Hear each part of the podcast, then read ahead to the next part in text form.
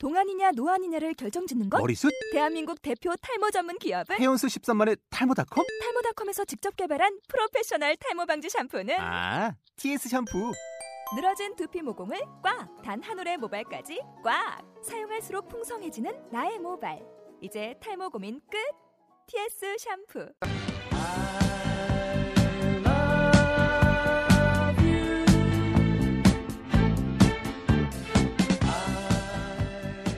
어린 시절 당신이 꿈꾸던 연애는 어떤 모습이었나요? 세월이 흘러 어른이 된 지금 그때 바라던 그 연애를 이루고 계신가요? 아마도 그런 사람은 없을 겁니다. 코올리게 시절 바라던 판타지는 다 자란 우리에게 판타지로서 가치도 없는 동화였을 뿐입니다. 현실의 연애는 훨씬 더 짜릿하고 복잡하며 아프고 또한 아름답습니다. 여기 꼬꼬마 시절에 망상에서 벗어나지 못한 한 편의 영화가 있습니다. 이 작품에게 진짜 오늘의 연애가 무엇인지 한번 제대로 알려주도록 합시다. 진짜 사랑을 탐구하는 본격 추정 팟캐스트 영화 속 연애 이야기 미련한 연애 시네마 지금 시작하겠습니다.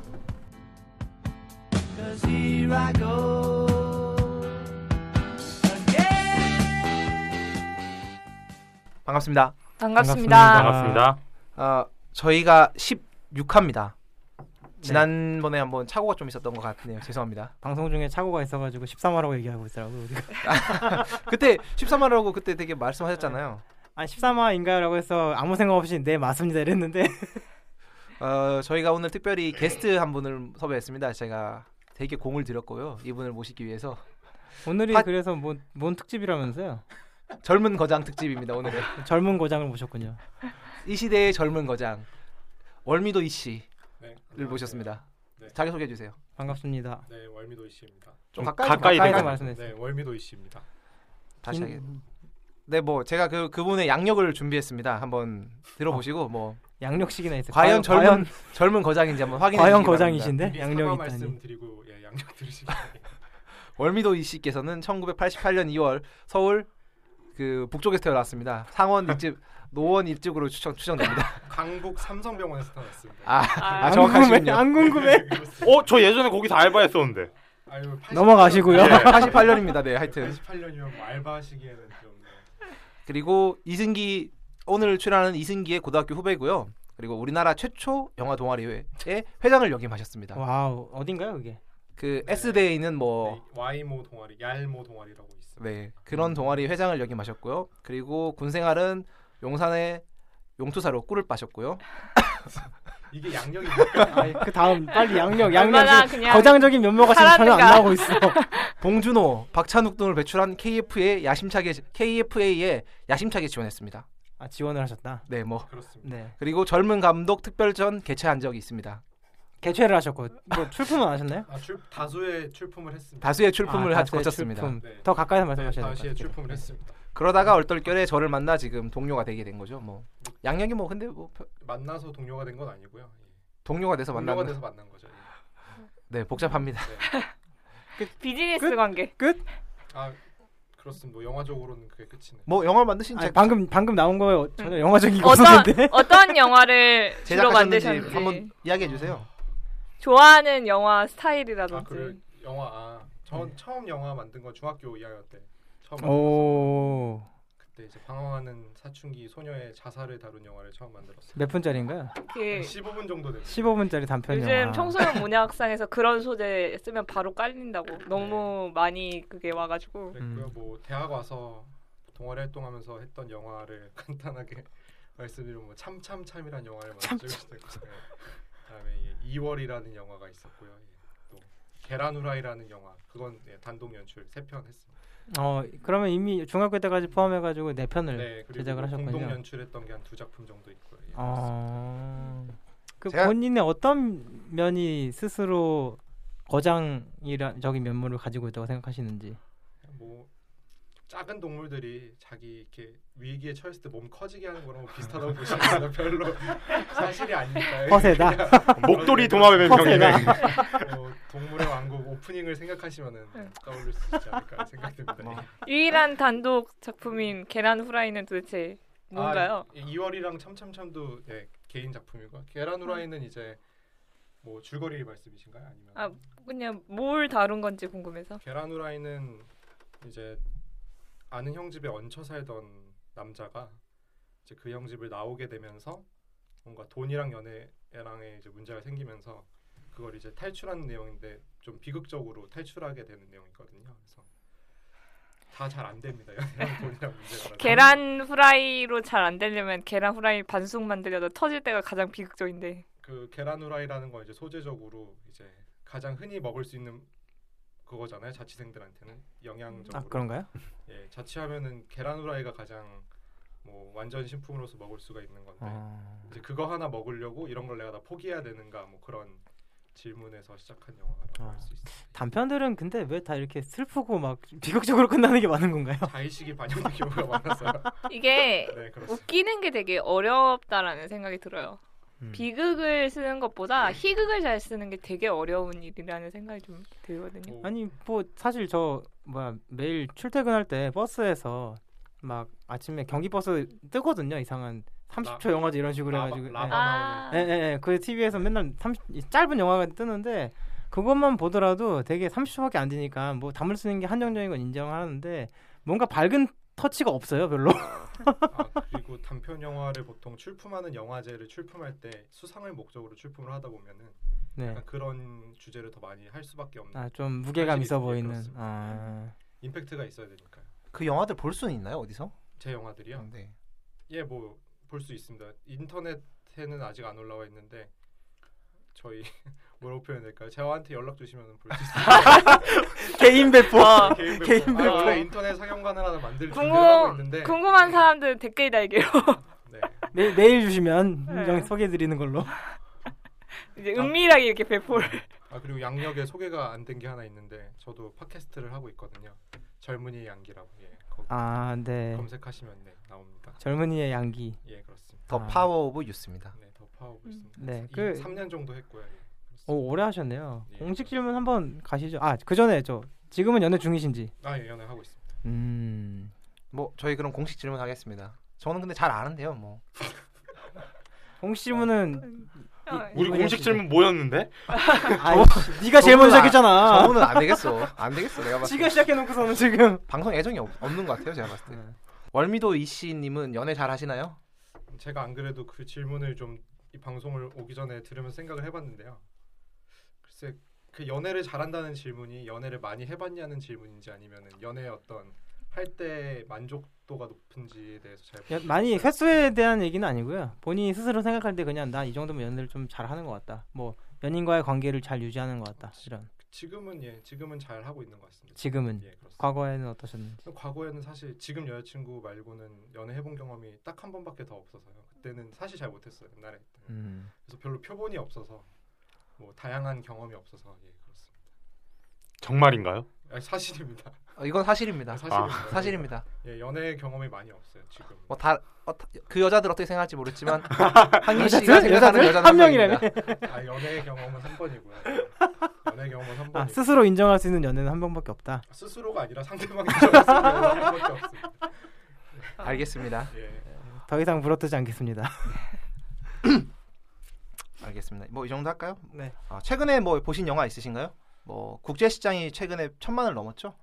그리고 허삼관 매열기, 오늘의 연애, 그리고 뭐 사실 눈에 띄는 작품은 그렇게 없었던 것 같은데 국제 시장이 천만 넘었다는 게 사실 좀 놀랍네요 그럼 국제 시장을 그럼 저밖에 안 본 건가요 여기서? 다른 분들은 다 안 보셨던 거죠? 제가 네, 요즘 너무 바빠서라고 하긴 그렇지만 올해 들어서 본 영화가 딱 두 개인데 안타깝게도 저 올해 첫 영화가 이거입니다. 제첫 영화 호빗이었어요. 진짜 안타깝게도 두 작품 다 굉장히 그 분노를 안고 영화관에 나서게 돼서 좀 요즘 영화관 가는 거에 주저하고 있습니다. 이게 첫 회의 첫 작품이 사실 저는 좀 중요하게 느껴지는 게 저는 꼭 그랬던 것 같아요. 그 해에 첫본 연극이 좋았으면 그 1년 내내 굉장히 좋은 작품들 계속 볼 수 있고 첫 작품이 되게 안 좋으면 그 해가 망하는 것 같은 그런 느낌이 받을 수 있거든요. 그래서 참 어제는 참 감회가 남달랐어요. 너무 그렇게 그 아. 비관적으로 생각하지 마세요. 어제가 어 올해가 한층 암울해진 느낌이었어요. 국제시장 보고 오신 음, 멀미도 이 씨님의 평을 한번 들어보고 싶은데요. 어그 뭐 저희 팟캐스트 얘기했지만 저는 개인적으로는 어 노년층을 위한 리얼 버라이어티가 아니었나라는 생각을 했었고요. 아, 그 웃긴가 보네요. 의도적으로 이제 웃기는 장치들을 많이 넣어놨죠. 아. 그러니까 영화가 크게 네 가지 시대가 반복이 되는데요. 뭐 유- 흥남철수, 파독, 음. 월남 전쟁, 그다음에 이산가족 찾기 이 네 가지 시퀀스로 구성이 되어 있는데요. 네. 회상이랑 과거를 옮겨가면서 하는데 그 네 가지가 사실 주제랑 내용만 다를 뿐이지 인물이 겪어가는 건 똑같거든요. 네. 그러니까 갑자기 과거로 회상을 갑자기 해서 인물이 말도 안 되는 고생을 하다가 뭐 극적으로 다시 성공을 하고 뭔가 성공적으로 해피하면서 끝나는 건데 그것이 별로 개연성이 없어요. 그 사건들 내에서 뭐 여기서 스포일러는 하면 안 되니까 자세한 사양을 말씀드릴 수가 없는데 어쨌든 과거로 회상 가는 것 자체가 음. 그러니까 개연성이 많이 없고 그, 그 주인공 덕수라는 인물이 중심 인물인데요. 성장 사실은 성장기 영화인데 굳이 따지자면은 덕수라는 인물이 전혀 변화가 없죠. 그러니까 처음 시작했을 때에서 끝날 때까지 변화가 없고 갈등은 갑자기 해결이 되고 뭐 그런 영화라고 봤는데 오늘의 연애를 보니까 네, 정말 뛰어난 영화였구나. 제가 영화를 아직. 아이, 그렇게 말씀하시지 마시고 어쨌든 생각했습니다. 제가 사실 국제 시장을 개봉을 한다는 말을 딱 들었을 때 그 광고 문구를 보고 아 이건 보지 말아야겠다고 판단했거든요. 일단 감독이 윤재균 감독인 것도 마음에 안 들었지만 음, 그래서 아 뻔히 이거는 일단 제일 싫어하는 신파가 나오겠구나라는 거에서 안 보겠다는 판단한 것도 있지만 일단은 이게 그 하나의 시대를 가지고 얘기를 하는 거니까는 안 봐도 뻔한 게 뭔가 개인의 어떤 행동이나 이런 걸로 바뀔 수는 없는 거죠. 그냥 상황 그 상황에 처해진 인물만을 그리는 건데 그걸 가지고 약간 뭐 뭐랄까 이제 그때 그 시절 이 험한 거친 세상 살- 시대를 살았던 우리들의 이야기라고 하는데 이것만 봤을 때 그 김난도 교수가 썼, 썼던 그 아프니까 청춘이다랑 그다음에 천 번을 흔들려야 어른이 된다가 뭔가가 그뭐 그런 두 책이 딱 생각나면서 아 진짜 밥맛이겠구나 정말 싫다 싫다 이런 생각이 들어가지고 그 안 보겠다 생각했거든요. 뭐 국제시장 저밖에 안 봤으니까 얘기 한 마디만 더 하자면은 그 영화가 reference로 삼은 영화 사실 뚜렷하거든요. 포레스트 검프를 reference로 그래도 삼았고요. 거의 유사한 구조로 아, 심지어 그런가요? 장면도 유사한 구조가 굉장히 많아요. 그 포레스트 검프에서 처음에 이렇게 깃털 하나가 떨어지면서 과거로 회상이 시작되잖아요.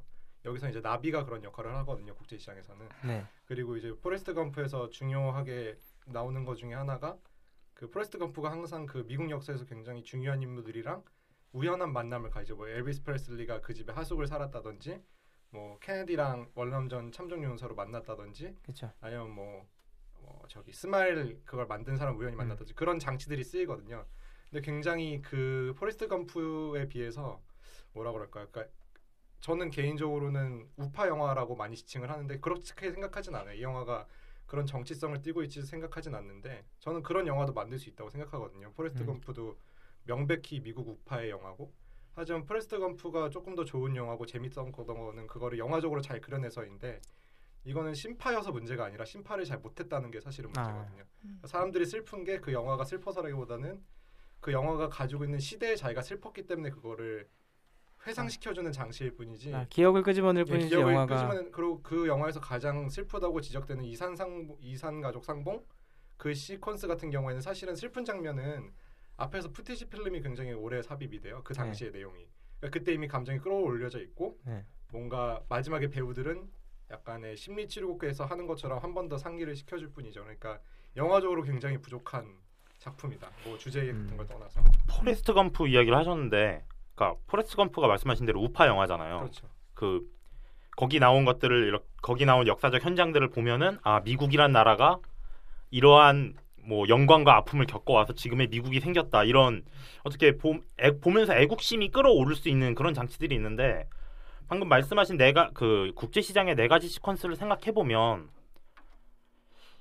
파독이라든가 뭐 이산가족 상봉이라는 이거 어기에서 애국심을 끌어올 수 있는 그런 게 그런 그런 거랑 애국심이라는 요소랑 이렇게 연결이 될 수 있을까요? 보신 분이 아니, 지금 말씀하시는 게 이제 이 국제시장은 우파 영화가 아니라고 하시는 거니까요. 그러니까 우파 네. 영화라고 하기도 힘든 네, 수준의 그쵸. 영화다. 아 그러니까 제, 아, 제가 말씀드리고 제가 묻고 싶은 거는 연출상의 그게 아니라 거기서 뽑아놓은 그 소재들이 근데 소재들은 사실 명백하게 우파의 소재들이죠. 한국 현대사에 있어서 우파들이 언급하기 좋아하는 소재들이죠. 예를 들어서 이 영화랑 변호인이랑 많이 언급이 되는데 음. 변호인이랑 비교를 해보자면은 이 영화는 사실은 2014년, 13년에 덕수가 과거를 회상하는 영화거든요. 근데 이 영화의 끝은 사실 1983년에 끝이 나요. 음. 그 이산가족 상봉에서. 그럼 실질적으로 영화에선 덕수라는 인물의 30년이 갑자기 없어져 버리죠. 그리고 변호인이란 영화는 그 30년의 일부분을 다룬 영화고. 그러니까 이 영화는 소재 선택에선 분명히 정치적인 선택을 했어요. 파독광부라든지 뭐 흥남철수라든지 음. 특히 월남전 같은 걸 다룬 시선들은 어떻게 보면 상당히 뭐라 그럴까요? 저 천박한 시선으로 월남전을 다루거든요. 그 영화를 보시면 알, 보신 분들은 네. 알겠지만 거기서의 월남 사람들이라는 건 사실 덕수가 자기가 6.25 때 힘들었던 거를 회상시켜주고 죽어가는 사람들에 불과해요. 그러니까 그럼에도 불구하고 제가 이 영화가 우파 영화라고 아니라고 하는 거는 그 정도의 우파 영화가 갖춰야 될 말씀하셨죠 뭐 애국심을 고취시킨다든지 포레스트 검프 같은 경우에는 미국에서는 아무리 바보여도 미국적인 가치를 따르면 이렇게 행복해진다라는 어떤 메시지가 강렬한데 이 영화에서 사실 그런 메시지가 없어요. 그냥 단순히 우리 이렇게 고생했다. 음. 그리고 마지막에 어 뭐 가족끼 그 마지막에 보면은 가족끼리 모여서 다 같이 제사 지내는 장면이 있거든요. 그러니까 사실 그것도 판타지죠. 요즘에 사실 노인분들 중에 자식들을 다 모아놓고 제사를 할 수 있는 분들이 많이 없거든요. 맞아요. 그러니까 그런 어떤 판타지의 연결이지 거기에 어떤 개연성이라든지 뭐 나라가 우리 이렇게 해줬다 이런 건 사실 없어요. 거의 없어요. 20대를 위한 힐링 서적에 대항한 5, 네, 60대를 그렇다고 위한 볼수 힐링 무비 예, 뭐 약간 그렇게 뭐 보여주네요. 저랑 같이 팟캐스트를 했던 분의 그 표현에 비로오자면은 국제시장에는 사회랑 국가가 없다. 나아가서 음. 가족도 없고 덕스란 개인이 처한 상황만 있다는 얘기 하셨는데 정확히 그 얘기가 맞는 것 같아요. 사실 국가라는 존재가 거의 드러내주질 않아요. 그러니까 국가가 덕수를 덕수가 뭔가 국가적으로 어떤 일들을 하는데 그 일을 왜 해야 되는지에 설명이 없고요. 사실은 음. 거의 다 돈이랑 연결되거든요. 모든 문제들이 돈으로 연결되는데 근데 그게 사실은 실제 우리나라의 역사의 흐름이 그렇게 이루어지지 않았나라는 생각은 드네요. 어차피 뭐 다들 느끼시겠지만 나라가 지금까지 우리나라가 국민을 위해서 뭔가 했던 적이 과연 있었나라는 생각이 솔직히 들기 때문에 그거는 그 물론 상황을 다루는 방식도 부족했을 수는 있겠지만 현실 자체가 원래 그랬던 것도 하나의 원인이 아닐까 싶은 부분이에요. 국제시장 외에 뭐 허상관 매열기 또는 그리고 오늘의 연애 또 지금 개봉을 해서 나와 있는데요. 혹시 허상관 매열기 보신 분 계신가요? 허상관은 좀 보고 싶다는 생각은 했어요. 그 하정우가 두 작품 연속으로 되게 말아먹고 있거든요. 아 이것도 역시 말아먹고 있나요? 이게 지금 한 70만 정도 들고 있는데 어, 그럼 BP 오늘의 연애보다 더 못 들었네요. 네, 그렇죠. 오늘의 절반. 제가 방금 검색하기로 130만 정도 들었으니까 근데 오늘의 연애는 그 티켓 파워를 끌어모을 수 있는 확실한 그게 있고 아 근데 좀 근데 하정우가 스스로 감독을 했다고 하지만 본인이 상당히 티켓 파워가 있는 그러니까요. 배우인 걸 나- 하정우 하지원을 가지고 70만을 냈다. 이러면 하정우 감독이 아닌 어떤 감독이 와도 70만은 더 뽑죠 최소. 사실 그 대한민국의 이제 인증받은 티켓 파워 하정우와 대한민국 대한민국에 이제 인증받은 망영화 파워 이제 하지원이 붙었을 때 창과 방패가 만났을 때 결과가 어떻게 될 것인가 이게 논란이 좀 있었는데 결론. 예, 결론은 하지원이 더 센 걸로 하지원이 최근에 망이지 원래 그래도 티켓 파워 자체가 좀 있는 배우 아닌가요? 해운대라든가 그 해운대는 사실상 하지원이랑 무관계하다고 보는 게 맞는 것 같고요. 그러니까 저는 사실 해- 해운대 지금 마- 말씀하신 나와서 말인데 윤재균 윤재균 감독이 뭐 좋아하진 않지만 대단한 감독인 건 맞는 것 같아요. 이 분명 대중들의 감각을 이제 좋아하는 부분을 확실하게 캐치하는 능력은 있는 것 같고 그러니까 국제시장 해운대를 영화적으로 그렇게 혹평을 받으면서도 천만 원 끌어내는 능력이 있는 것 같고 그래서 하지원 씨 같은 경우는 좋은 배우이면 틀림없는데 저는 이분이 그 영화판에서는 유독 약하지 않았나 생각이 좀 들어요. 그러니까 결국에는 어떤 배우가 나오면 아 저 영화 재밌겠다라고 생각을 하는 건 그 영화에 출연하는 그 배우가 어떤 시나리오를 골라왔나도 상당히 우리의 인식 속에 박혀 있는지라 그렇죠. 하지원이 지금까지의 영화의 필로그래피를 봤을 때 굉장히 걱정스러운 게 많았죠. 그 하지원의 능력과 차치하고 하지원이 나온다. 저 영화가 괜찮을까? 라는 맞아요. 생각을 먼저 하게 되는 그러니까 거죠. 배우의 역량으로서는 뛰어날지 모르겠지만 작품을 보는 눈은 사실 불안한 감이 좀 있다라는 생각이 드- 드는 거죠. 마찬가지로 그래서 존 윅도 저는 좀 불안해요.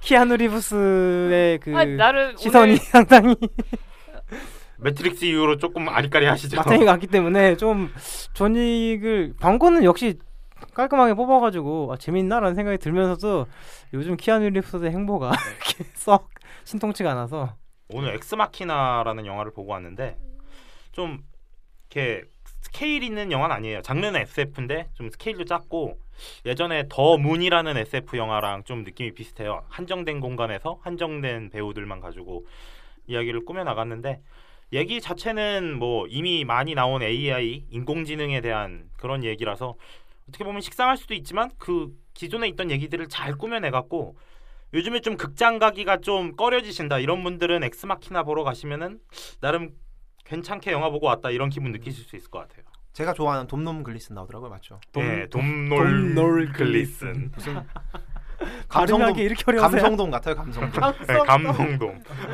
유머라고 치시는 겁니까 여기서?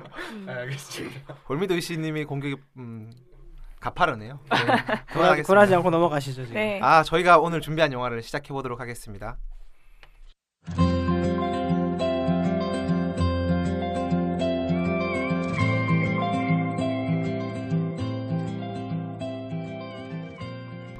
오늘의 영화는 박진표 감독, 이승기, 문채원 주연의 오늘의 연애입니다.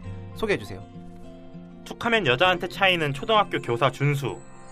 하지만 그에게 더 큰 고민이 있었으니 바로 18년 불알 친구 현우를 짝사랑하고 있다는 점이었습니다. 매일 같이 밥 먹고 손잡고 업어주는 사이이지만 준수를 친구 이상으로 생각하지 않는 현우 때문에 준수는 그저 답답할 따름입니다. 더구나 현우는 직장 상사와 불륜해 연하남과 썸을 타기까지 하며 준수의 애간장을 태우는데요. 준수는 호구처럼 다른 남자와 썸 타는 현우를 뒷바라지할 뿐이죠. 준수는 현우의 마음을 돌릴 수 있을까요? 아니면 현우를 떠나 새로운 사랑을 만나게 될까요? 그의 노예 생활은 종지부를 찍을 수 있을까요? 등신 같은 남자와 쌍년 같은 여자의 유치한 로맨스를 다룬 영화 오늘의 연애입니다. 손가락 사이로 눈부신 그대 모습 내 머리 뒤로 지는 태양 보다 밝게 빛난 그 태양 어, 읽는 맛은 약간 떨어졌는데 글은 점점 이 완벽히 비디오 이 실버 비디오형의 느낌이 나고 있어요. 그걸 보고 자랐기 때문에 지난주에 저희가 다룬 영화가 나를 찾아줬죠. 네. 예. 근데 그때와는 사뭇 다른 그 사전 미팅의 현장이 아니었나 싶습니다. 뭔가 굉장히 큰 격차를 느끼고요. 저는 사실 그 우리 팟캐스트를 들어주시는 분들이 뭐랄까 제목을 팟캐스트 제목을 보고 아 이 영화를 보고 팟캐스트를 들어야겠다라고 생각을 해주신다면 정말 좀 충성도 높은 청취자분들이 아닐까 싶은데 이 영화만큼은 부디 보지 말고 들으시길 부탁드리고 싶습니다. 제목에 이렇게 올리죠. 보지 말고 보지 말고 듣길 바람. 그러게요. 그런 그게 좀 어, 저희 청취자들을 위한 예의인 것 같아요. 정신적 충격을 미연에 방지할 수 있죠. 힘들었어요 진짜 이렇게 영화 보는 내내 이렇게 힘들었던 게 얼마만일까 싶을 만큼 어. 저는 저- 뭐 얼마 전에 경험한 적 있어요. 명량 보면서 비슷한 감정을 느꼈던 것 같아요. 야 저는 그러고 보니까는 호빗 보면서 비슷한 느낌 받, 받았네요 호빗 마지막 편은 솔직히 진짜 지난 12년 동안 반지 제왕과의 의리가 아니었으면 끝까지 지키지 못했을 거야 자리를 그래서 이 영화가 왜 나쁜지에 대해서 여기 대본에 누가 적어주셨던데요. 그 두 가지를 놓쳤다 이렇게 평가를 하셨더라고요. 하나는 오늘이고 하나는 연애다. 어, 무슨 뜻인가요, 충달님? 이렇게 오늘의 제목이 오늘의 연애인데 솔직히 요즘 요즘 연애 세태가 굉장히 빡빡하잖아요. 삼포 세대라는 말이 있죠. 결혼 포기, 연애 포기, 출산 포기. 현실이 이런데 오늘의 연애에 나오는 주인공들은 한 명은 초등학교 교사에 한 명은 잘 나가는 기상캐스터예요. 그러니까 좀 뭐랄까 현실은 시궁창인데 영화 속은 굉장히 잘 나가는 사람들이 그려져 있거든요. 뭐 그러면은 그냥 잘 나가는 사람들 연애 이야기 이런 식으로 했으면은 좀 괘씸하다는 생각은 안 들 텐데 거기에 오늘이란 단어를 붙이니까 아니 오늘의 연애는 이렇지 않아 하는 생각이 들면서 좀 괘씸하게 보이더라고요 그게. 이거는 근데 사실 좀 충달님의 기본적인 성향이 겹치면서 지나치게 삐딱하게 시선을 바라본 게 아닐까 싶고요. 사실 이게 오늘의 연예인 이유는 단순합니다 오늘의 날씨 대신에 연애 갖다 붙인 거니까요 예. 기상 캐스터가 등장을 하니까 그렇긴 그렇죠 예, 그러니까 오늘이 이렇다는 얘기를 하면은 뭐 그런 영화 보고 싶으세요? 사실 근데 오늘의 날씨가 막 우르릉 쿵쾅 막 이러는데 걔네들은 항상 밝음이니까 좀 그렇더라고요 전. 근데 뭐 제가 생각하기에는 이게 오늘이기 때문에 그러한 설정이 강제된 측면도 있어요. 왜냐면 오늘의 상황들이 굉장히 영화 속에 많이 반영이 되면 로맨틱 코미디라는 장르적 특성, 그 약간 판타지적인 그런 특성이 희석될 수 있거든요. 그래서 사실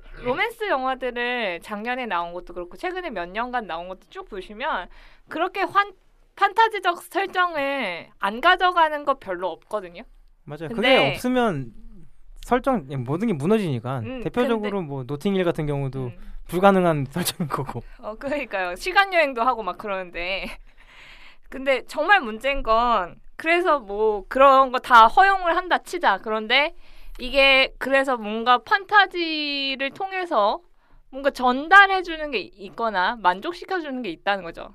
그런 게 제일 큰 문제예요. 어떻게 보면.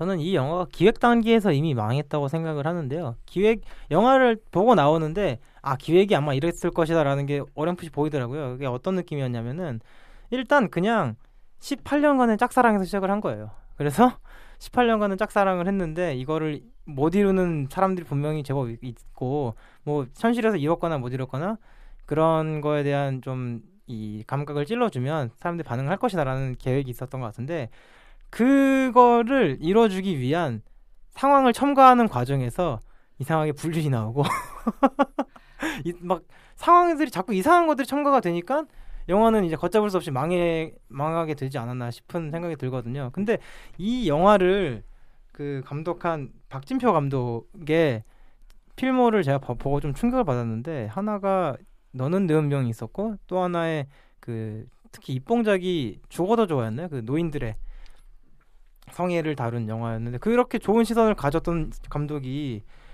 이 왜 이렇게 망했나 이렇게 생각을 했는데 아마도 이거는 좀 뭐랄까 대중성에 대한 지나친 집착이 나온 결과물이 아닐까라고 스스로 생각을 하게 되더라고요. 이거 언급 언급하신 이제 여기에 등장하는 연애적 소재들 그런 것들이 좀 와닿지가 않죠 많이 그 나오미님 말씀하신 대로 판타지를 허용을 하더라도 그 판타지를 허용해서 나온 소재들이 사람들이 느끼기에 아 이렇게 공감이 되고 거기에서 뭐 연애적으로 뭔가 얻어내고 이러면 상관이 없는데 이 영화에 나오는 뭐 연애 소재들부터 시작해서 나중에 이제 결말까지 연애적으로도 건질 게 없다는 거예요. 그래서 이 영화는 오늘도 없고 연애도 없다 이렇게 말씀을 드린 거죠. 저는 로맨스를 다루는 영화들이 가장 가져야 될 거라고 생각하면 그랬던 것 같아요. 영화의 어떤 장면을 보는데 아 저거 해봤으면 좋겠다라는 생각이 들면 꽤 성공적이라고 생각이 하- 들거든요. 아, 저도 맞아요. 네. 근데 하나도 없어요.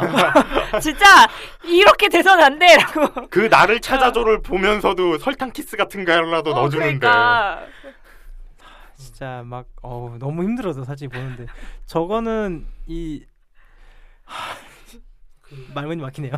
나오미님이 말씀하신 것처럼 로맨틱 사실 로맨틱 코미디는 서부 영화와 더불어서 굉장히 영화의 오래된 고전적인 장르거든요. 그러니까 영화가 탄생했을 때부터 수없이 다뤄온 영화고 그러니까 할 수 있는 얘기는 사실 뻔하거든요. 처음엔 사랑하지 않을 것 같은 남자가 남녀가 사랑에 빠지고 젊은 사람들은 그걸 보면서 환타지를 채우고 그러니까 사실은 최근 들어서 한국 영화의 특징 중에 하나인 뭐 현실적인 연애 또 물론 좋은 로맨틱 코미디지만 사실은 로맨틱 코미디라는 장르적인 특성을 가장 잘 반영한 거는 판타지스러운 거를 해야 되는데 제가 그래서 박치표 감독 인터뷰를 읽고 왔어요 오늘 방송하기 전에 그러니까 이 감독도 이건 판타지물이다 그렇기 때문에 이걸 작품성으로 평가해달지 말라고 했는데 죽여버리고 싶은 말인데. 나- 나오미님이 말씀해주신 것처럼 결정적인 문제는 이걸 보고 사람들이 판타지를 느끼지 못한다는 거예요. 그러니까 전혀 로맨틱 코미디가 갖춰야 될 미덕을 갖추지 못하고 있다는 거죠. 근데 그거는 제가 볼 때는 지금 읽어주신 소개문을 읽어보니까 그 소개문이 시작되는 게 제가 볼 때는 영화가 시작하고 50분 후부터 그 얘기가 시작을 하거든요. 그러니까 사실상 영화의 전반부는 제 생각에 버리는 시간이에요. 그 그를 그러니까 50분 동안 딴 얘기를 하다가 가- 나머지 시간 동안 얘네들의 그런 모든 걸 담아내려고 했던 것 그리고 전혀 사랑스럽지 않은 뭐 대사들도 너무 식상하죠. 그리고 상황들도 너무 뻔하고 근데 그게 뻔하고 식상해서 문제가 아니라 그거를 연출이 어 쉽게 얘기해서 그냥 박지표 감독이라는 사람이 아 내가 젊은이들이 연애 한번 상상해보고 만들고 싶다라는 의지만 담겨 있고 그 사람이 전혀 그 사랑에 빠지지 못한 게 아닌지 감독이 그런 게 너무 많이 느껴져서요.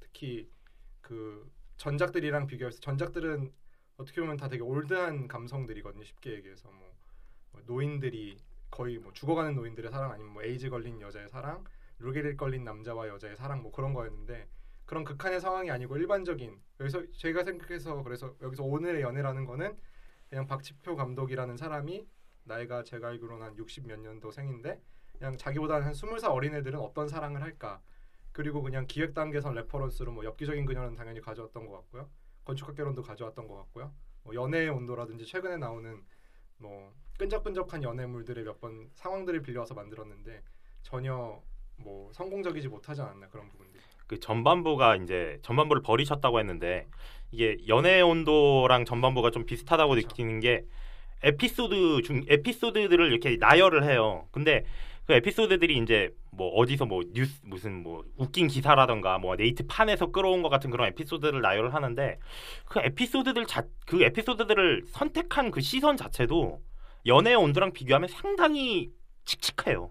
그런 일단 아니래요 감독이 전반적으로. 예. 그런 거죠. 그 월미도 씨님께서 말씀하신 대로 이게 판타지에 몰입을 못하기 때문이다라는 이야기를 하잖아요. 그거는 그 앞부분에 문제가 있는 거고요. 그 앞부분의 소재가 구렸다. 그러니까 소재가 그 연애의 온도랑 계속 비교를 하시는데 연애의 온도를 보면 이 둘의 특수한 관계를 설명하기 위해 반드시 필요한 에피소드들입니다. 그렇죠. 그그 에피소드 그 나열된 에피소드들이 캐릭터를 점점 완성해 시켜주죠. 그러니까 사람들이 그걸 보면서 아, 얘네들 관계 백그라운드를 파악하고 아 얘네는 이런 특수한 관계에 위치해 있구나라는 걸 알 수 있죠. 근데 여기 시작하고 50분 동안 알 수 있는 사실은 단 하나예요. 18년 동안 이승기가 걔를 좋아했고 문채원은 별 관심이 없다. 그거를 전혀 필요 없는 에피소드들이 반복이 됩니다. 예를 들어서 그, 그 김광규가 와서 악수를 한다거나 아니면 그 유람선을 타보고 싶다고 한다거나 뭐 사실은 드러내도 앞부분 한 30분 정도 드러내도 상관이 없는 내용들이거든요. 제가 개인적으로 느꼈던 거는 이서진 씨가 특별 출연으로 돼 있거든요. 근데 사실 비중은 정준영 씨보다 커요. 그걸로 미뤄봤을 때 정준영 씨가 나온 부분들이 영화에 쓸 수 없을 정도로 촬영이 안 된 게 아닌가 저는 그런 추정을 영화 보면서 했거든요. 아 그거는 근데 맞는 것 같아요. 아마 영 막상 찍어놓고 보니까 도저히 이거는 메인으로 못 왜냐면은 쓰겠는 그 거지. 거기서 이승기 씨가 분한 주인공이 문채원에 대한 사랑을 깨닫는 게 이서진 때문에 깨닫는 게 아니거든요. 자기의 어떤 군대 있을 때 선임이었던 뭐 앤드류 그 사람의 자기와 그 여, 현우의 관계에 개입하면서 깨닫는 건데 그 과정이 굉장히 압축적으로 돼 있어요. 그러니까. 거의 출발 비디오 여행에서 하이라이트식으로 다뤄주는 대로 했는데 제가 볼 때는 분명히 시나리오 상에서는 그 자기 군대 선임이랑 현우랑의 어떤 로맨스가 좀 더 있었을 것 같아요. 그리고 제 그걸. 질투라는 게 네. 있었을 텐데 그게 없다 보니까 영화는 100분을 만들어야 되니까 그냥 이서진 씨랑 찍어놓은 거를 무조건 다 쓴 거죠. 그러니까 무조건 다 쓰고 그렇다 보니까 사람들이 생각할 때는 이게 이서진과 이승기 영화라고 생각을 하지 이승기와 정준영 사이에 문채원이 있다고 생각을 못하는 거예요. 이- 사실 좀 보면서 저 느낀 게 그 앤드류가 이제 소개를 시켜달라고 말을 하고 동시에 또 만났을 때 굉장히 이 거부감을 많이 표시를 하잖아요. 그게 이승기가 도대체 왜 저렇게 싫어하지라는 게 납득이 안 가요. 불륜을 하고 있는 거에 대해서는 에이 뭐 그런 관계를 계속 유지를 하냐라고 그냥 이 정도로만 넘어가는데 그 훨씬 멀쩡한 남자랑 다시 만나려고 하고 있는데 그거에 대해서는 너무 경기를 일으키면 싫어한단 말이죠. 이게 사실 그걸 관객들한테 납득이 가게 설명을 해줘야 되는데 그냥 단순히 쟤를 인간적으로 싫어한다라는 거 말고는 아무것도 설명할 수 없거든요. 그거는. 기- 제가 유추되기로는 이제 그 앤드류는 그 전형적인 나쁜 남자 있잖아요. 여자들 이, 이, 이- 이 여자 저 여자 찝쩍거리고 이제 그러고 나서 이제 버리고 뭐 이런 그런 남자였던 것 같은데 그런 캐릭터를 드러낼 정도로 영화에 나오지를 못했어요. 유추식이나 해주지 맙시다 우리 이 영화에 대해서 그렇게 친절한 일 우리는 할 필요 없을 것 같아요. 그러니까 사랑 영화를 다룰 때 좀 중간 온도를 맞추는 게 굉장히 힘들어요. 그러니까 연예인 온도처럼 되게 현실적인 민낯을 보여주거나 아니면 극한의 판타지로 가서 감동을 주거나 한데 로맨틱 코미디는 여기 중간에 있어야 된다는 거죠. 그러니까 두 개를 적절히 섞어서 사람들이 두 시간 동안 웃고 떠들 수- 떠들게 만들어 줘야 되는데 이 영화는 그 판타지도 그막 예를 들어 그 이 감독의 성함이 뭐였죠? 그 박진표 감독. 박진표 감독의 저는 그 전작들은 그런 면에서 훌륭했다고 생각하거든요. 그러니까 노인의 사랑이라는 어떤 민낯을 보여주고 또 하나는 에이즈에 걸린 여자의 그 사랑이 그 지고지순한 사랑을 보여줬잖아요. 그러면 이걸 잘 섞어야 되는데 이분이 썩는 능력은 좀 없는 것 같아요. 보니까 저는 일단 이 영화 자체가 굉장히 망했다라고 생각을 하는 게 이 시선에 연, 이 젊은 사람들 연애를 접근 방식이 꼰대 아저씨가 요즘 젊은 애들은 연애 이렇게 하지 라고 얘기를 하는 것 같아요. 젊은 척하는 거, 젊은 척하는 거. 어. 어. 막 되게 되도 않는 농담하면서 웃어주길 바라는 상사 맞아요. 이렇게 그러니까 보이는 이게 저는 그 총달님이 이 영화에 오늘도 없고 연애도 없다라고 말씀하신 게 굉장히 공감이 가는 게 압축적으로 표현했다고 생각을 해요. 왜냐하면 오늘이란 즉 현실이고 연애란 곧 판타지인데 이 영화에는 말, 말씀하신 대로 현실적인 것, 것도 없는 주제에 판타지도 없어. 뭐 하나라도 잘해야지. 그, 그 꼰대가 바라보는 판타지가 딱 완성된 캐릭터가 그 화영 씨가 맡았던 그 캐릭터가 아닌가. 요즘 여자들은 발랑 까져갖고 뭐 이렇게 생긴다며 막 이런 그런 느낌이 들죠 좀. 근데 그래도 저는 그나마 이 영화에서 유일하게 뭐 하나 건졌다고 하는 화영인 것 같아요. 화영이 굉장히 예쁘게 나오기도 했고 그 사실 대사가 진짜 구리잖아요 이 영화가 단 하나도 건질 게 없는데 구리죠. 예, 진짜 이렇게까지 대사가 구릴 수가 있을까 싶은 만큼 구린데 유일하게 영화에서 딱 하나 봐도 저는 아이 이 대사는 좀 마음에 드는데 싶은 게 하나 있었는데 그게 뭐였냐면 화영이 이제 일단 해보고 생각하자라고 하는 게 그건 좀 괜찮았어요 사실.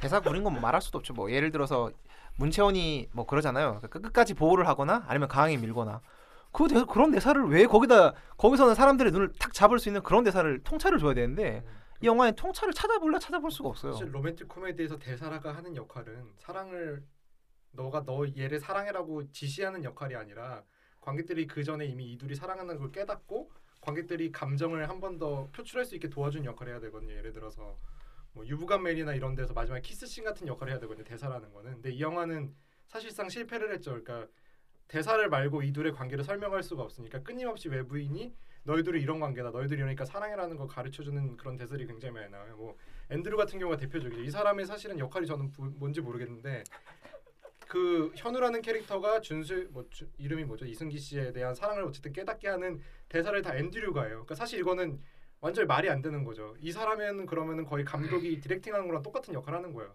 너는 예를, 뭐 예를 들어서 그런 게 나오죠. 뭐 1번은 뭐 그 사람에 대한 잊었고 2번은 음. 나랑 친구하자는 거 그럼 3번은 준수야?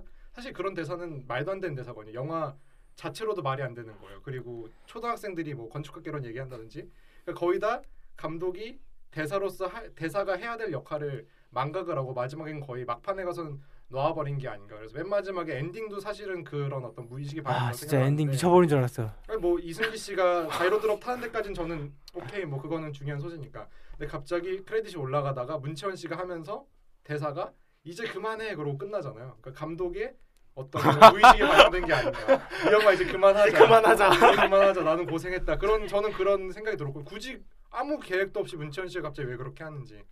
그러니까 아, 저 진짜 그 맞다 최악의 대사 기억났어요.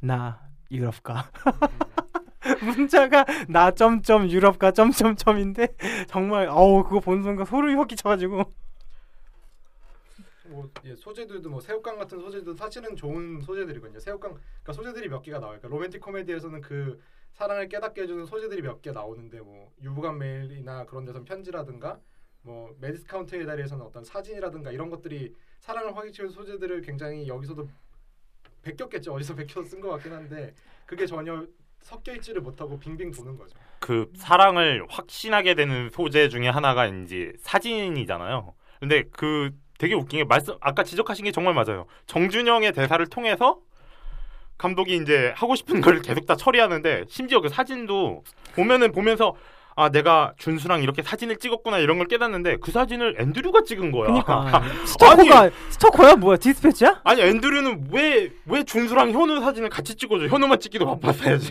내 말이 앤드류에 대한 전사가 분명히 시나리오상에서 있었을 거라고 봐요. 그러니까 앤드류가 자기는 옛날부터 너를 좋아했다. 그리고 뭐 뭐죠? 뭐 street photographer 그것도 제가 보기에는 감독이 어디서 젊은 사람들 얘기하는 거 듣고 그냥 갖다 쓴 직업 같긴 한데 그래서 널 시켜봤다. 그러니까 아마 앤드류라는 캐릭터는 영화 초반부터 현우랑 걔네들이 쫓아다녔을 거예요. 음. 그러니까 부러운 그런 어떤 약간 순정파열의 이미지가 있었을 텐데 사실 정준이랑 배우가 그거를 담아내기에는 역부족이었을 뿐더러 배우가 배우 아니죠 배우적 네, 역량도 그랬을 그렇죠. 뿐더러 그렇죠 제가 캐릭터도 전혀 그 사람이 연기할 수 없게 하는 거죠. 사실은 어떤 영화에서 어떤 배우가 연기가 꽝이라는 거는 그 사람의 연기력에 더해서 사실 연출력이 더 문제거든요. 그 어떤 사람을 어디다 쓴 거는 연출력이기 때문에 그런 거에 비해서는 이 감독 자체가 장르에 대한 이해 플러스 캐릭터에 대한 어떤 애정이 전혀 없던 게 아닌가. 캐릭터에 대한 애정이 저는 이 영화에서 이 감독이 이 캐릭터에 대해서 애정을 갖고 있거나 캐릭터가 단 하나도 없었어요. 솔직히 얘기해서.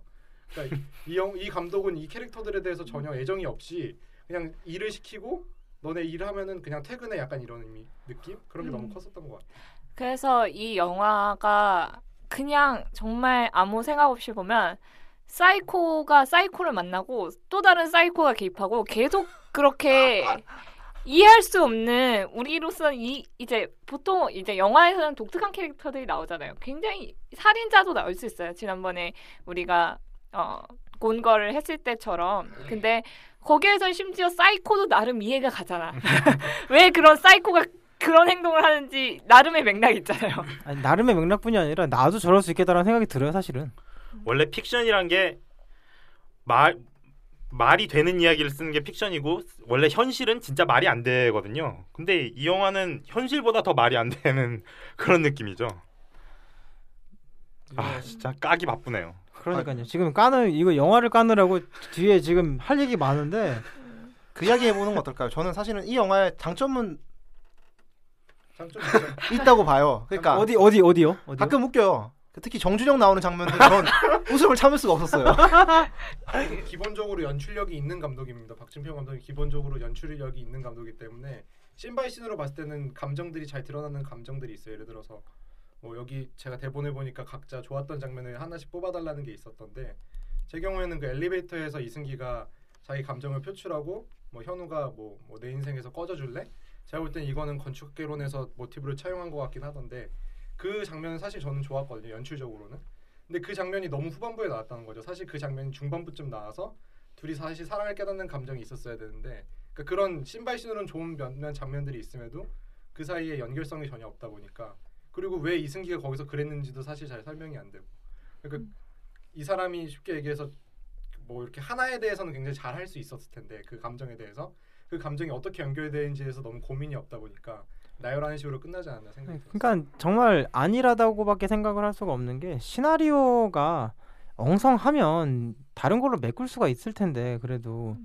근데 그 시나리오가 엉성한 거를 굳이 이렇게 어떻게 처리할 생각은 전혀 안 하고 대충 찍어놓고 뭐 정준영 씨 연, 연기가 망이라고 치자고요. 어, 못하니까. 어쩔 수 없죠 뭐 처음이고. 근데 그러, 그럼에도 불구하고 정준영이라는 배우를 쓰기로 결정한 건 감독이니까. 그러면은 그 사람이 할 수 있는 역할을 줘야 된단 말이죠 근데 지난번에 다뤘던 나를 찾아줘에서는 그 베네플렉이었죠. 베네플렉이 원래 그렇게 엄청난 연기력을 가진 배우가 아닌데 그걸 보고 나면 아 이거는 베네플렉이 아니었으면 사실 상상이 안 되거든요. 그, 그런 능력이 분명히 가, 아니, 그런 이제 업무가 있다고요 감독한테는 의무가. 근데 이, 이 영화는 보면은 어떤 그러니까 아까 말씀하신 애정이 없다라고 하신 게 진짜 공감이 가는 게 어디서 이, 이 사람이 고민했을까라는 게 잘 짐작이 안 돼요. 고민을 전혀 하지 않아, 않은 것 같고 그냥 문채원이랑 이승기 씨 같은 경우는 요즘 뭐 핫한 배우들이니까 이들 두명두 명 이제 꽂아놓으면 투톱을 꽂아놓으면 대충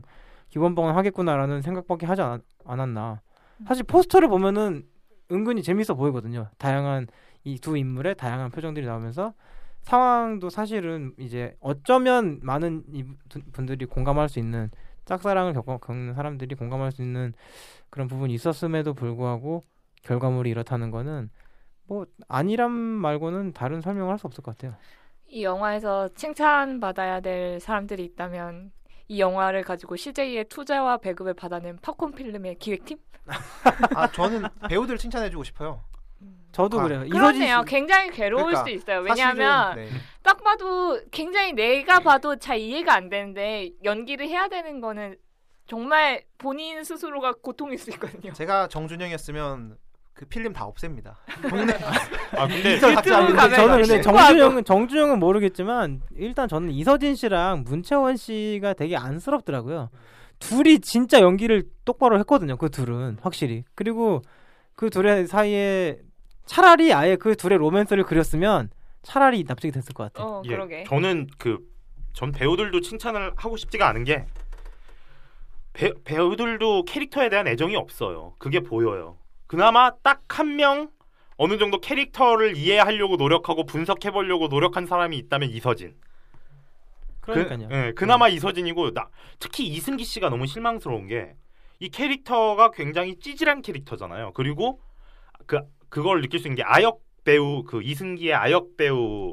생김새를 보면은 별로 이렇게 남자답지도 못하고 이렇게 남성으로서의 매력이 없는 어린아이라는 느낌이 강해요. 근데 그런 캐릭터가 성장하면서 지금의 준수가 됐다? 그러면은 그거에 대한 어떤 연구라든가 그런 게 있어야 될 텐데 그냥 전혀 없고 예전에 그 구미호 나왔던 이승기 드라마 뭐였죠? 내내 여자친구는 구매요. 예, 내 여자친구는 구미호에서의 이승기와 오늘의 연애의 이승기가 그냥 다를 바가 없이 똑같아요. 이승기 씨가 여태까지 맡았 영화 아 드라마에서 맡아왔던 배역들이 전부 다 기본적으로 남성으로서 매력이 있어 있는 모습을 많이 보여왔고 그냥 그냥 그 자체로 뭐그 최근에 가장 찍은 그덩그 던킨 도너츠였나요? 아 던킨 던킨 도너츠 던킨 동어츠. 던킨 도너츠에서도 그냥 황태자잖아요. 그러니까 이 버킹 투아치. 예. 그러니까 그런 식으로 계속해서 좀 어, 뭐랄까 좀 있는 역할을 하다가 찌질한 사람을 하려니까 어려울 수밖에 없는 거죠. 근데 이제 본인이 저 이- 이승기 씨 인터뷰 한 거 봤는데 사람들이 되게 영화 처음 나가는데 너무 본인이 하기 쉬운 안이한 선택을 한 거 아니냐라고 하는데 본인은 아니라고 생각한다라고 했- 했- 말을 했더라고요. 뭐 그 말에 대해서는 공감했어요. 이 이 영화를 시작으로 했- 삼, 삼겠다는 거는 굉장한 각오와 용기가 필요했을 것 같고 전 이승기 씨가 롤 모델로 삼았어야 될 거는 그 어바웃 타임의 돌놈 글리슨이 아니었나. 감성돔이요. 글리슨. 감성돔. 돔놀 글리슨. 아 진짜 힘드네 이 배우. 감성돔. 예. 음. 돔놀 글리슨이 아니었나 이렇게 뭔가 찌질함을 갖고 있지만 그 속에 있는 뭔가 이렇게 애정이라든가 그런 걸 보여주는 역할을 했으면 좋았을 텐데 그러니까 찌질하다가 돔놀 글리슨 같은 경우는 멋있어지잖아요. 예, 예, 그- 남- 이승기도 그랬어야죠 예, 이 영화에서 이승기도 처음엔 찌질할 필요가 있었어요. 근데 처음부터 그냥 계속 나는 나를 왜 안 좋아해? 약간 이런 식으로 우리가 봐도 그렇죠 아니 이승기 정도면 괜찮은데 나 초, 교사해. 뭐 호우대 멀쩡해. 도대체 얘가 왜 계속 차였는지 난 이해가 안 돼. 부모님이 서울에 집도 있어 괜찮지 음. 진짜. 근데 뭐 이건 쓸데없는 정보긴 하지만 음, 시나리오 작가 제 이름이 이병헌 씨더라고요. 그래서 로맨틱했군요. 예. 아 그래서 갑자기 그래서 어, 로맨틱했구만. 뭐 이런 얘기. 용서할 수 있을지도 말. 근데 저는 개인적으로는 이승기 씨 연기는 그렇게 나쁘진 않았다고 생각을 했거든요. 그러니까 이 영화에서는 드라마 기본 방정도 했죠. 네. 그냥 안정적으로는 잘 했던 것 같아요. 우리 음. 이서진 씨 같은 경우에는 연기를 논에서는 저는 좀 미안한, 그러니까 불가능한 게 특별 출연이었잖아요. 그러니까 사실은 이 정도 비중이 자기도 상상을 못했을 거예요. 이렇게 많이 나올 줄 몰랐을 것 같아. 자기가 처음부터 끝까지 이렇게 나올 거라 아마 생각을 못했었던 것 같아요. 그리고 정주현 씨 같은 경우는 명백한 미스 캐스팅이고 그거보다 저는 좀 지적하고 싶은 게 문채원 씨의 캐릭터를 그러니까 문채원 씨는 전 명백하게 이 영화에서는 연기를 잘 못했다. 그리고 실제로 저는 문채원 씨 나온 드라마를 공주의 남자인가 그걸 봤을 때 굉장히 연기 잘한다고 생각했었거든요. 그러니까 기본적으로 가진 역량이 있는 배우고 어, 지금 워낙 한국 영화에서 여자 배우들이 기근이 심하고 어떤 영화에서 롤을 끌어갈 수 있는 영역이 부족하기 때문에 문채원 씨 정도면은 딕션도 좋고 할 수 있지 않나라 생각을 했는데 명백하게 했던 거는 어 제가 볼 때는 이게 전혀 그러니까 여성 캐릭터가 전 아닌 것 같아요. 이 느꼈던 게 그냥 생물학적인 여성이고 불륜을 하는 여성 캐릭터가 있는 거지 감정적으로 이 사람이 별로 여성이라는 생각이 안 들었어요. 그게 건축학개론에서도 그런 생각을 했었는데 그럼에도 불구하고 저는 건축학개론은 굉장히 재밌게 봤지만 그러니까 여성이 여성의 캐릭터를 연기할 때는 감정이 여성이어야 되잖아요. 예를 들어서 이 영화에서는 여성의 역할을 하니까 근데 여성의 감정이 안 느껴졌어요. 이 사람이 왜 그 불륜남이랑 왜 사랑에 빠졌는지도 별로 설명이 없고 그럼 그냥 여자는 허우대 멀쩡하고 뭔가 그런 남자면 다 사랑에 빠지는가 이런 개연성도 전혀 없고 뭔가 왜 이 사람은 그렇게 준수가 18년 동안 자기 좋아하는 걸 알면서도 외면할 수밖에 없었는지에 대한 설명도 거의 없고 그래서 여기서 제가 생각나는 거는 제가 굉장히 좋아하는 감독 중에 클린트 이스트우드라는 감독이 있거든요. 근데 이스트우드가 했던 말 중에 가장 인상 깊었던 게 이스트우드 영화에서는 로맨스가 안 나와요 거의. 그래서 어떤 사람이 물어봤어요 이스트우드한테 아왜 당신은 로맨티 로맨스를 잘 안 그리냐 했더니 이스트우드가 난 여자를 잘 모르기 때문에 로맨스를 그릴 수가 없다고 했거든요. 그 얘기는 여자의 감정을 아는 사람이 더 잘할 수 있다는 얘기로 저는 해석을 하는데 그런 면에서 좀 약간 문채원 씨의 연기에 대해서 좀 그런 부분이 많이 아쉽지 않나 생각이 들어요. 그렇게 따지면 문채원 씨한테 이제 비난의 화살을 돌리기보다는 박진표 감독한테 그건 비난의 화살을 돌려야 불구하고 되는 거 아닐까요? 배우도 전혀 제가 볼 때는 배우도 질문이 없지 않았나 이 캐릭터에 대해서 그런 생각이 좀 들 수밖에 없는 장면들이 곳곳에 있었어요. 문채원보다 수지가 좋아하는 걸로 정리하시죠. 오히려 리지 씨 연기는 전 되게 좋게 봤거든요. 리지 씨 같은 경우에는 주어진 역할을 잘하지 않았나. 하긴 리지 씨나 화영 씨가 이제 네, 그렇죠. 아이돌 출신임에도 불구하고 그 상황에 맞는. 음. 상황 자체가 좀 단순하긴 했으니까 음. 그래도 여기에서 그려내는 여성 캐릭터들이 다 굉장히 평면적이에요. 음, 심지어 남자 캐릭터랑 비교했을 때 더욱 심각하게 평면적이에요. 그게 굉장히 되게 기분이 나쁜 부분 중에 하나거든요. 여자는 쌍년 아니면 성녀밖에 없어요. 성녀가 어디 있어요 여기? 여기에서 그 어떻게 보면 그 화영 씨가 연기했던 키지라는 캐릭터는 굉장히 뭐든지 받아주는 거잖아요. 쌍년은 아니죠, 맞죠? 네, 그뭐 남자친구가 하는데 하자는 대로 하고 성적으로 굉장히 개방적이면서도 이 남자에게 굉장히 헌신적이고 심지어 교생이야. 근데 여기서 현우라는 캐릭터가 그렇게 나쁜 여자인가요? 저는 그런 의문이 많이 들던데. 그거는 이따가 한번 얘기를 네, 해보시죠. 그건 나중에 얘기하시고요.